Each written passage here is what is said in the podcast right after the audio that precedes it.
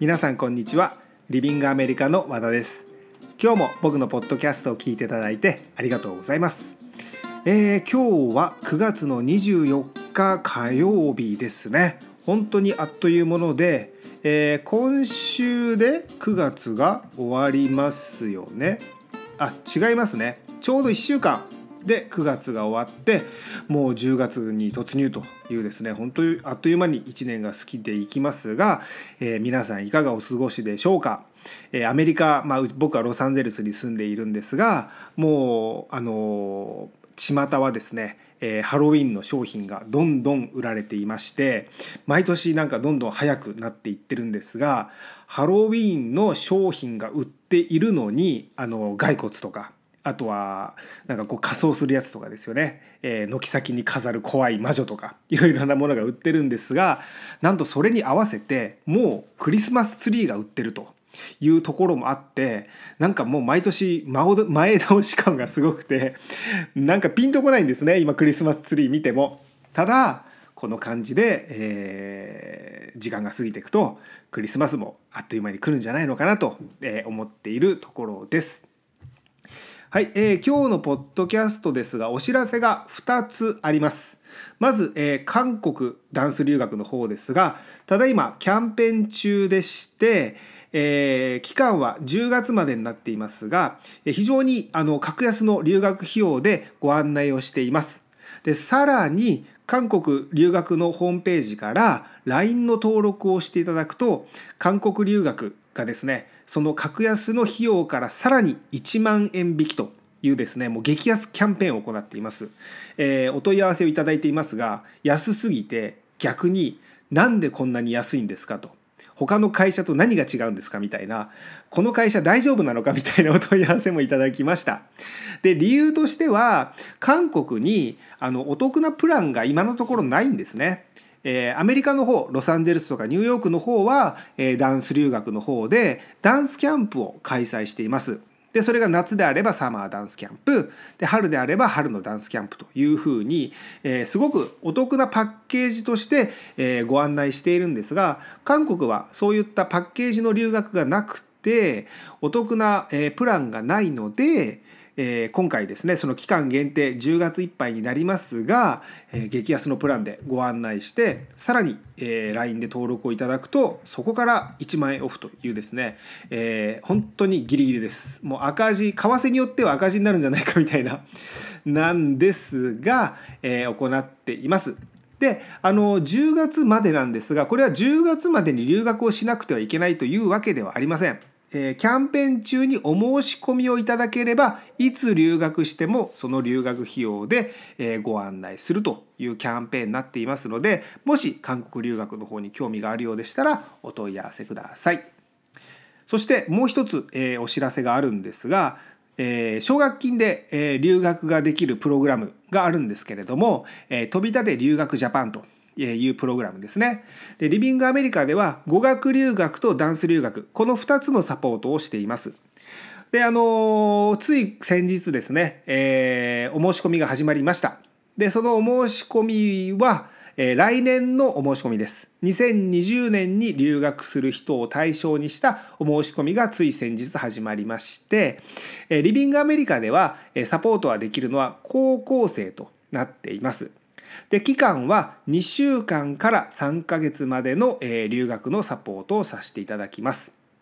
で飛び立てっていうのはリビングアメリカがやっている奨学金のプログラムではなくて、えー、国ですね、えー、確か文部科学省が、え、やっている奨学金のプログラムなんですが、え書類審査と面接があってかなり、え、大変です。あの大変っていうのは倍率が高かったりとか、えー、書類審査の準備が大変だったりとか面接のハードルが高いとか、えー、そういうことです。その全部が、えー、なかなか大変なんですがそもそもそんなに知名度がなかったんですね。で去年までは結構、え、書類審査、え、集める書類が大変なんです。あの準備が大変なんですねいろんなの集めたりいろんなことを書いたり。でそれを乗り越えればほぼほぼ9割方合格していたんですが、えー、知名度が、えー、去年ですね格段に上がりまして、えー、書類も大変面接も大変、えー、そして倍率も上がったというので去年からすごくすごくハードルの高いプログラムとなっています。ただあのこの奨学金返さなくていいんですね。なのでこの飛び立て、えー、書類審査面接に合格すれば全部留学費用を出してもらえる？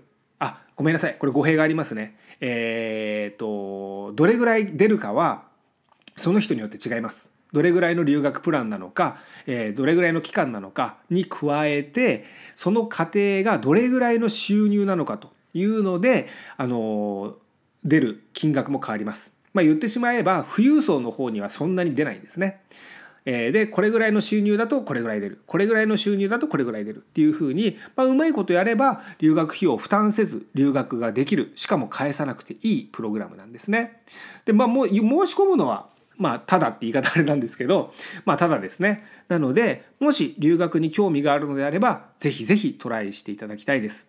でリビングアメリカは語学留学であればアメリカですね、えニューヨークハワイ、えロサンゼルス、えあとサンディエゴも大丈夫かの留学をサポートさせていただきます。であと韓国か韓国も語学留学行けます。でダンス留学であればニューヨークロサンゼルス韓国、えー、この3つをサポートさせていただきます。えー、もう一度言いますね対象は高校生以上、えー、そしてあ高校生以上じゃないですごめんなさい対象は高校生そして期間は2週間から3ヶ月までになっています。のでぜひぜひこのチャンスに留学をしていただきたいと思いますし飛び立てはもう、えー、今年の受付をもって終了しますので、えー、今回が最後のチャンスです。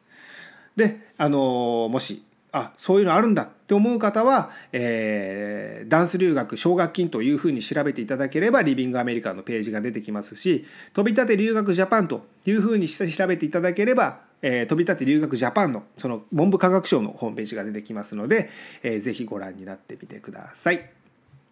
はい、お知らせは以上となります。で僕の近況なんですが、えー、アメリカに住んでロサンゼルスに住んでもう26年になります。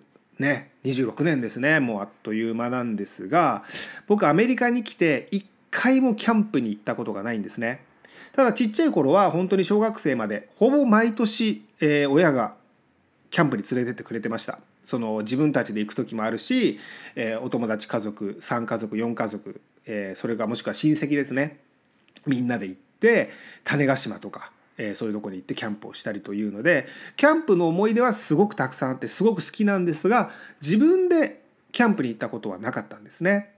でうちあの6歳と3歳の子供がいるんですけれどもその6歳のお姉ちゃんの方の同級生の、えー、お母さんお父さんから、えー、キャンプに一緒に行かないというふうに誘われて、えー、お友達家族全部でどれぐらいだろう？56家族いたんですかね？7家族ぐらいいたのかな、え、ロサンゼルスから車で3時間の、え、ヘメットレイクヘメットかレイクあの湖ですね。山の上にある湖のキャンプ場に、えー、行ってきました。で、えー、当然何も持ってない、えー、道具も知識も何も持ってないんですね。なので、えー、全部聞いて何が必要か。まあテント寝袋はいるだろうなと思っていたんですが他に何かこう忘れてるものはないかというのを聞いて、えー、全部 Amazon で買いました。もうあのうちプライムメンバーなんでほぼ次の日か、えー、次の次の日に商品が届くんですね。で買って、えー、テント寝袋ランタンあと何買ったんだ、えー、懐中電灯。あランタンか。懐中電灯か。あと何買ったんですっけ？椅子。あとはクーラーボックス。買ってでエアベッドも買ったんですよ。でねあの寝袋あるじゃないですか。だからそれで十分だと思ったんですけれどもやっぱキャンプ場がこうゴツゴツしてて寝づらいのとあと子供を連れていくしかもちっちゃい子供はキャンプ場のテントではしゃぐと。でちっちゃい子供だからこけると。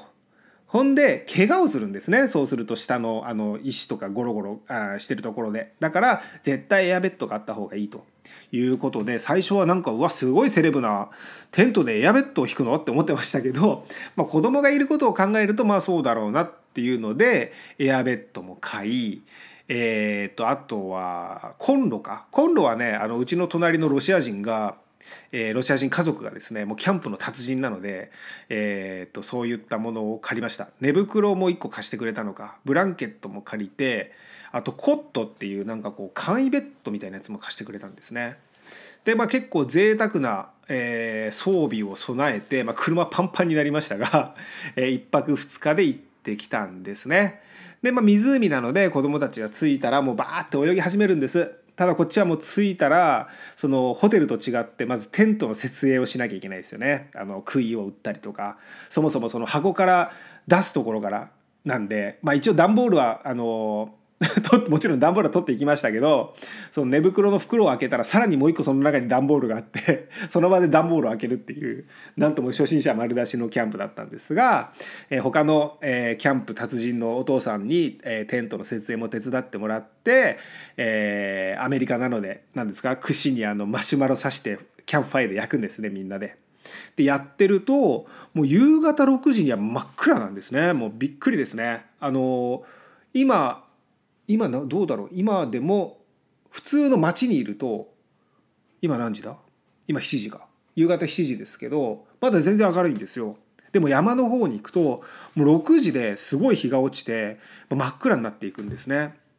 でやることはないじゃないですか。ただ子供たちはもう散々遊びまくっててであの夕方6時ぐらいにその何ですかキャンプファイヤーで、えー、マッシュルーム焼いたりマッシュルームじゃないやマシュマロ焼いたりとかいろんなことをしてて多分ねもう7時か8時にはね子供は寝たんですよね。で漏れなくこっちも疲れてるのであとまあ大人はあのビール飲んだりとかしてて多分ね僕かみさんはもっと早かったかな、えー、7時半ぐらいで僕は8時ぐらいに寝てで翌日キャンプ場から帰りましたではないんですね。夜中に夜中2時ぐらいにあのアンバーアラートというものが鳴りまして多分日本も同じだと思いますけど警告です。例えば地震が来るとか、えー、津波が来るとかいう時にあの無条件に携帯にあら警告音が鳴るのがアメリカではアンバーアラートっていうんですけれども、えー、街普通に生活をしていると,、えーとなんかどこかで誘拐がありましたと、えー、こういう車が、えー、逃亡中ですとかそういうのが出るんですねアンバーアラート。で、えー、まあ正直そういうのは全く関係ないところに住んでいるのであまたこういうアンバーアラートが鳴って迷惑だなって思ってたんです。ただそのキャンプ場の夜中の2時にアンバーアラートが鳴ってなんだと思って、えー、起きたらあなたの地域で洪水の恐れがありますって書いてあるんですね。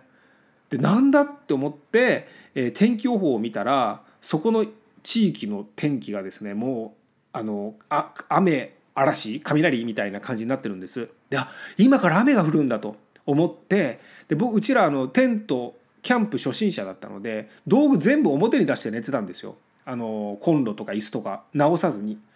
だからわーっと思って、えー、夜中に出て椅子とかを全部車に戻してでテントの何ですか？あの窓も窓っていうか何ですかね？チャックを閉めて雨が入ってこないようにしてでわもう雨に備えて準備ができたと。で思ったんですね。で奥さんも起きてうちのかみさんも起きて一緒にその直してくれていよいよポツポツ雨が降り始めましたと。まあ正直ポツポツじゃないですけどね。ガバーンって雨が降ってきたんですがもう風を想像してなかったんです。だからもう雨じゃないんですね。嵐なんですね。でテントがひっくり返りそうになってで雷もものすごい音で鳴ってで豪雨なのでもうテントの中はすごい音なんですよ。その雨と雷と。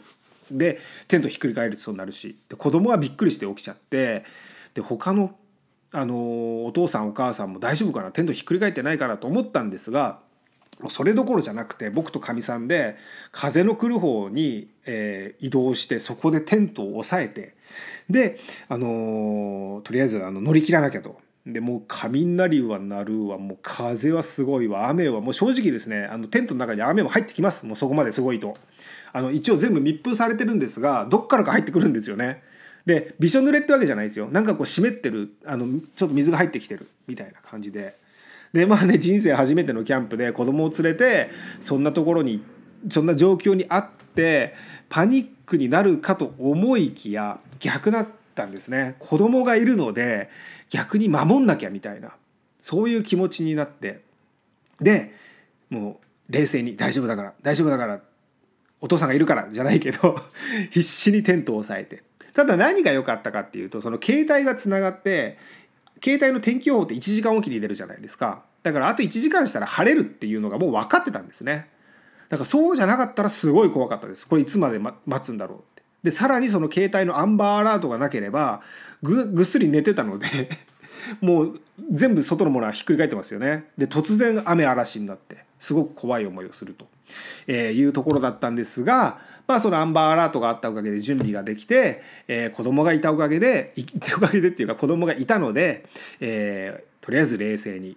もう子供がいなかったらもうかみさんと2人だけだったらパニクりまくってますけど、えー、過ごせてあと携帯の天気予報であ1時間後には止むんだと、えー、夜中のん？3時4時ぐらいまで頑張ればいいんだみたいな感じで、えー、過ごして。で朝になったらすっごいいい天気なんです。だから本当に身をもって、えー、山はの天気はすごいと怖いというのを、えー、体感しました。ただえーと、そのねあの67家族と一緒に行ったので、まあ、何かあったら助けてもらえるやという安心感もありました。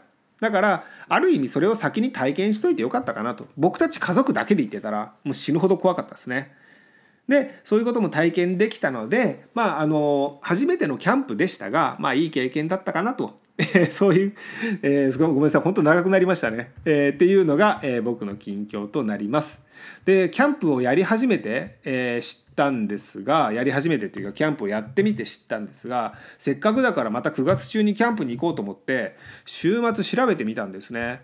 そしたらもう全部売り切れです、え、キャンプ場のその、え、場所を取らなきゃいけないんですが。だからキャンプってすごい人気なんだなと、え、やる側になって初めて気づいたというか。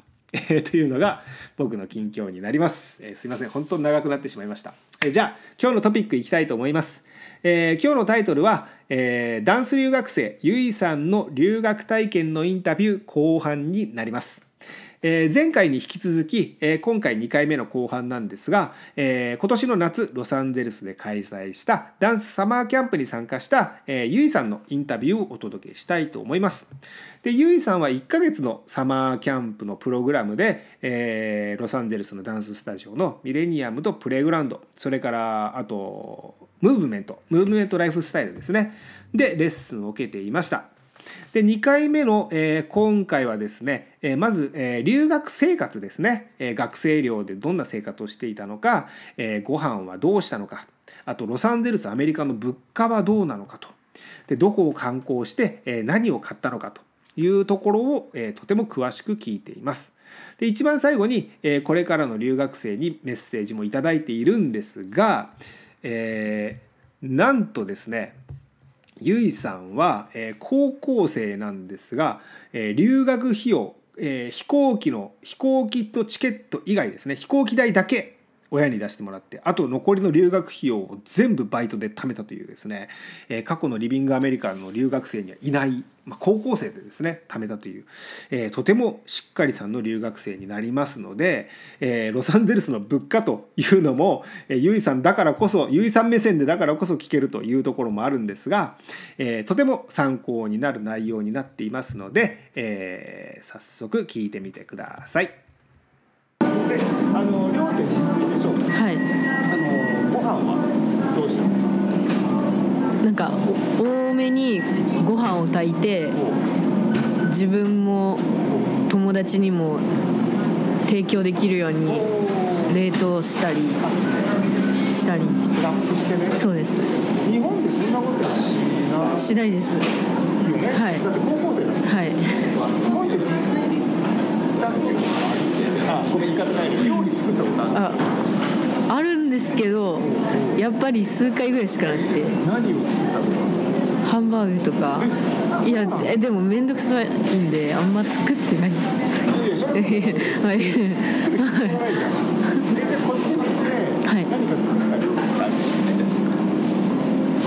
でも簡単も簡単なものしか作ってないです。そば茹でたりぐらいしかあそうあれゆいさんだけすごいそうですそうですそうそうはい、はい、何持ってきたんだっけめんつゆとえー、っと醤油とあとラー油を食べるラー油食べるラー油 初日来た時スーツケースすっごい重かったもん、あはい。あれ調味料で重かった。多分そうです。液体なんで重いんですもんあそっか。じゃあそばも持ってきた。のはい。じゃあもうそば茹でてがあってっていう、はい。ちゃんとその一式持ってきたはい。ラー油食べるですね。あなんか日本から買ってきて適当に買ってきたんですけどそこまで好きじゃなかったんですけどその時は。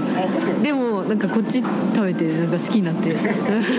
はい。じゃあ寮にはその無料のお米があるから、はい。それをガバッと炊いて、はい。みんなが食べれるよう。にはい。でラップして冷蔵庫に入れるっていうね。はい。ラップするっていうのはみんながやってるから知ってるってことあそうです。最初なんかそのまま炊いたままにするとダメって聞いたんで。あでも日本ってなんか便利じゃないですか。そのおその炊飯器に入れてても別になんか保温効果あるんで。あれこっちの炊飯器って保温効果ないやつが寮に置いてある。多分そう。はい。だ からカピカピになる時にそっか洗う時に大変だからって。じゃあもう炊いたら、い。あの分けて、はい。はい冷蔵庫に入れて、はいでまずまずそばを作りました。はい。あと何何かあるこっちでパンを買ってパン買ったのはラルフそうです。歩いて何分ぐらい。で20分ぐらいかかりますね。はい。はい。あすなんか初めてラルフス行って帰りに重すぎて初めてウーバー呼んだんですよ。でその来てほしいじゃなくて反対車線に来ちゃおお来て。待ってる向こう側ね。はい。でずっとあっち向いてるんですよ。だからキャンセルされちゃって。ああそういうことか向こうからしたら反対車線に出てはい。ないやん、はい。こっちからしたら、い。あゆいさんは気づいてる。あ気づいてました。こっち来いよ、はい。でも横断歩道渡るとなんか罰金あまあ。あるって聞いたんで、はい。危ないと思って、はい、まあ大丈夫だけど。あでどうしたの？そと2回目も呼んででキャンセルされたんですけどキャン二回目も？はい。けどなんか乗っていいよって言ってくれて。2回目なんでキャンセルされたの？あのまた違うとこにいたんですよ。そうです。したらそのラルフスの向かい側に薬局屋さんあるじゃないですか。ある。なんで多分そうです。そこなんかモルグリーンだ。あオルグですはい赤い文字のはい。すごいでかいやつはいはい。はいはいはいそこに泊まっててでキャンセルしたと同時に見つかってでもドル渡してくれるならいいよみたいな多分多分間違えてると思うんですけど乗せてくれて本当は現金ダメらしいんですけどウーバー渡すの。ウーバー通さないしでももうそれはウーバーじゃなくては一回キャンセルされちゃって、でもそのウーバー代としてはキャッシュでくれるんだったらはいできるはい。珍しい。ねウーバーでほら現在地が出るじゃんあはい。だからそんなに間違うことない。んだよちょっとそうですよねずれたのかねでもそうだよねだってラルフス買い。物行って、はい。行ったら分かると思うけどはい。すごい。量になるじゃん、はい。そもそも大きい。しはい。これポルトで買えたら大変だよねはい。あそうかじゃあパンを買ってマラルフスで買って、はい。はい。帰ってじゃあサンドイッチとかを作るあそうです。はいそうです。人生初サンドイッチ。いや日本でもあります。はいでもなんかその英語読めないんで分かんないじゃないですか。そのどういうもの買う時おに。おからあんまりすごいもの作れないです。ちょっと待って何を買ったの？パンととああのサンドイッチ用の。なんかでっかいやつです。すごいな。はいはい。ちっちゃく切ってあるやつ。はいとスパム。とスパム日本で知ってるの？あ知ってました。あの親にいつも焼いておい焼いてもらって。でスパムととキャベツとレタスとベーコン。はい。それで食べてました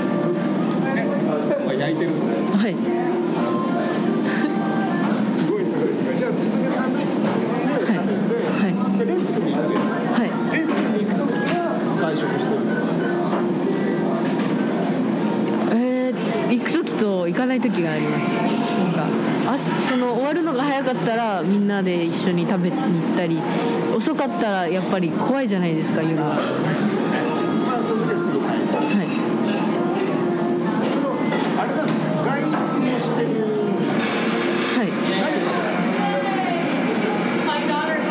なんか？チャーハンみたいな。あのキムチとちょっと待って。じビキムチ近くに PHO っていうフォーっていうお店があるんですけど。あそそれも売ってるところでけどチャーハンみたいなやつ食べてます。あ キムチとビーフのチャーハンみたいななんかあなんかすいませんわかんないです。美味しいです。美味しいです。やっぱり12ドルぐらいするんですけど。ね はい、でもそこのタピオカボバが美味しくて毎日大体通ってるんですよ。そしたら目つけられちゃっていもう来る来るたびにもう笑ってこられて。はい。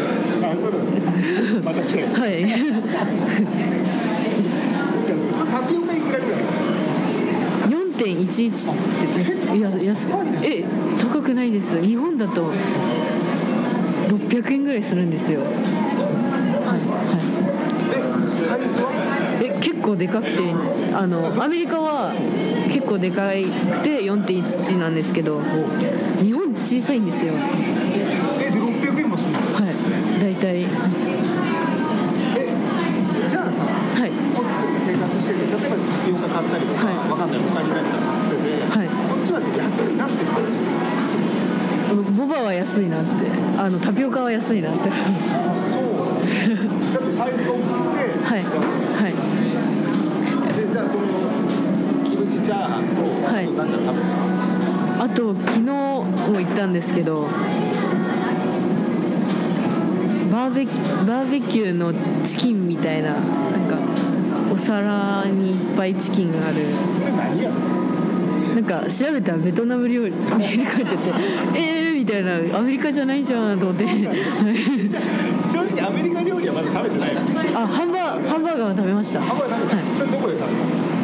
とインアウトバーガーでどこ行ったはい。ここら辺にないでしょとハイランドの方のあります？あの大通りじゃなくてなんかちょっと外れたところにはいじゃあ何あそこは観光で行ったってこと？あはい。あの手が出したは。い。あ写真撮ってないです。撮ってないの？えなんか別にいいかなと思って あやってます。なんか載せたりしなくてよかったあでも空は撮ったんですけど。あのなんか外見みたいな。はえでもなんかこうほら変に自分の手をはい。はい。えー、やんないです。やんなもともと自分はあんまり撮らないですいやえ？撮らないタイプ？あと撮ります撮ります女子高生でしょ？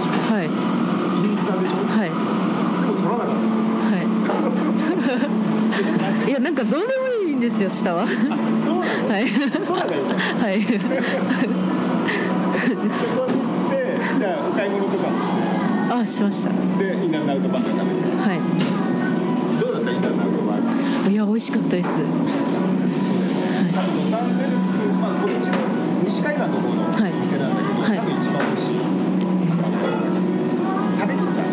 食べきりました。で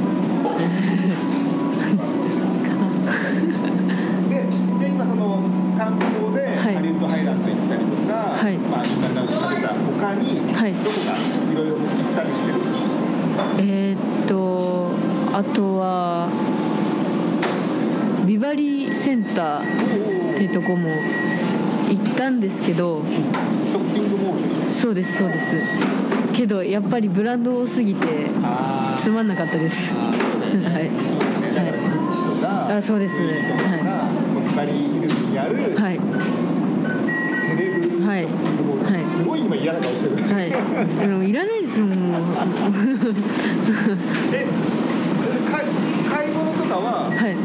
ごめん今このはい。履いてる靴、はいエアマックスだったけど、はい。これも買ったんですよ買いました。これどこで買ったの？あのグレンデールです。ギャラリはアのモール。でいそうですそうです。ギャラリアのモールはどう？だったやっぱりなんか年代広なんか幅広くなんなん？いろんな人が行きやすいようななんかビバリーヒルズだとなんかもう高級感マックスででもあっちそのところってララ日本でいうララポートみたいでララなんかはい。グレンデールがララポートみたいな。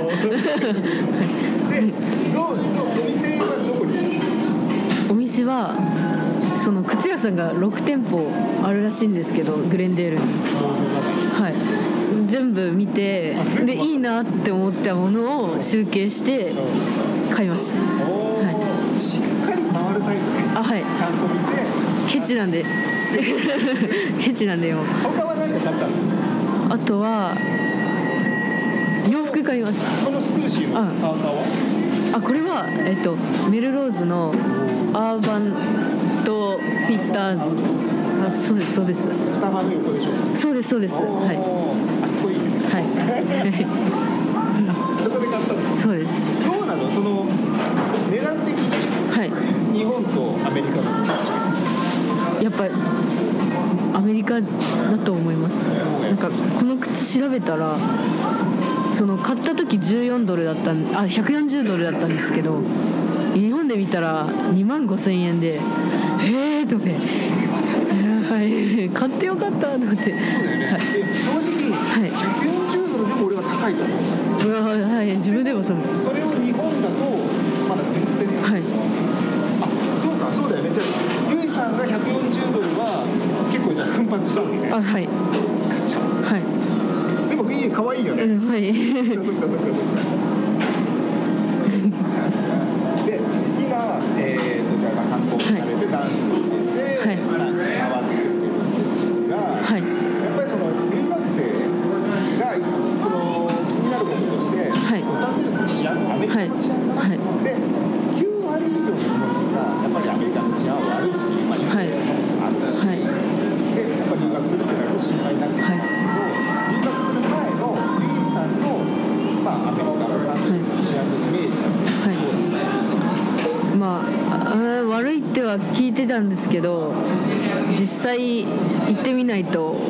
分かんないだろうと思って舐めてて。行ったらもう怖くて。そこまで神経質にはなってなかっあはい。たでじゃあ実際来てみてどんな感じ 怖いです。あえなんか日本ではなんか大声でそんな汚いことは言わないじゃないですか。あ声があ結構みんなしわりかし静か。だはい。けどそのラルフス行った時に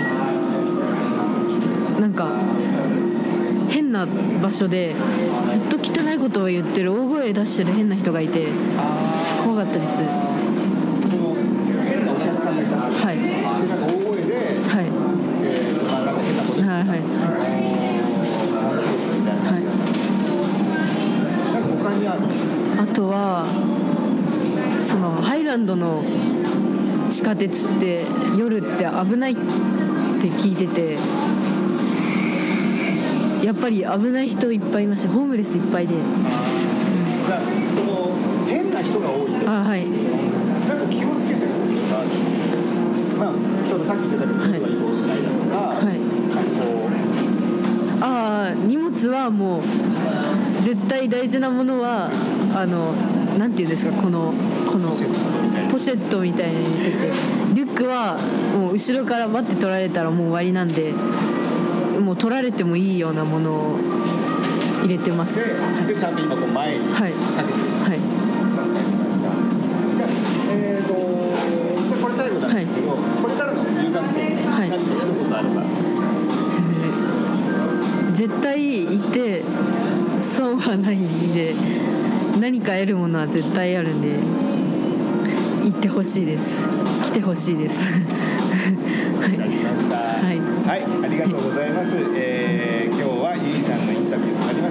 ありがとうございました。ありがとうございます。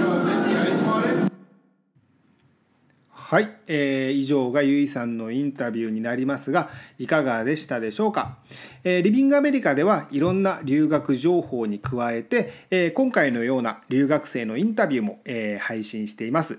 でさらにですね、えー海外、えーで活躍しているプロのダンサーさんのインタビューなども配信していますので、えこれからまたぜひお聞きいただければと思います。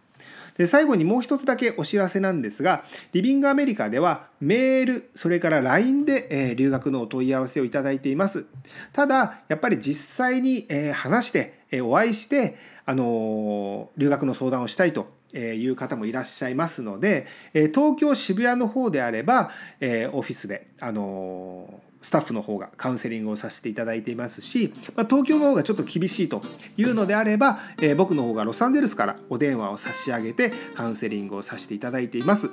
でどの方法でも、えお問い合わせは無料ですので、えお気軽にお問い合わせください。